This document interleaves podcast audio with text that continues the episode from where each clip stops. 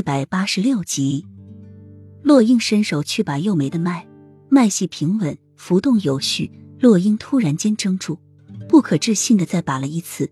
齐盛瑞全部的集中力都集中在幼梅的身上，丝毫没有察觉到洛英惊诧而又震惊的表情。许久，齐盛瑞才将目光转移到洛英身上，焦急而又怒吼着：“幼梅怎么样了？她要是出了事……”朕要整个太子宫去陪葬。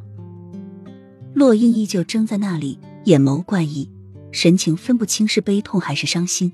突然，洛英痴痴的笑出声来，眼神却悲伤痛苦到了极致，对着齐盛瑞轻轻的说：“她没有怀孕，从来都没有怀过孕。她是一个天生的使女，根本就没有怀孕的能力。”洛英说到最后一句的时候，几乎是嘶吼出来的。他疯狂的在那笑着，笑出了眼泪。不管是六年前还是六年后，幼梅都从来没有怀过孕。他用一个从来没有过的还陷害她两次。第一次他得逞了，第二次如果不是慕容锦的出现，他也得逞了。他怎么会那么笨？一个母亲是不会为了陷害而残忍的杀掉孩子。可是幼梅就根本没有孩子，她一直都假装怀孕，然后去陷害别人。没有比这个计谋。还要更毒辣的，他想了六年都没有想明白，却没有想到幼梅会是假怀孕，一个假怀孕啊，害他从天堂一下到了地狱，活在痛苦和仇恨中六年了。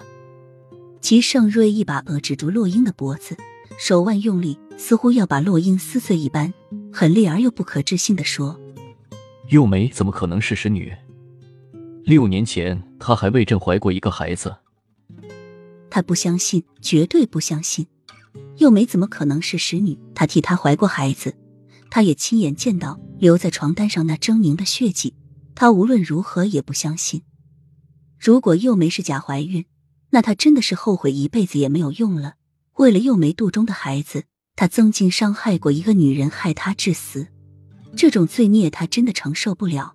他的母妃是因为他而死的，这已经让他的心千疮百孔了。如果雨涵也是他害死的，他真的没有勇气活下去了。他的罪孽已经够沉重的了，雨涵的这条罪要是再加到他的身上，他真的会疯掉的。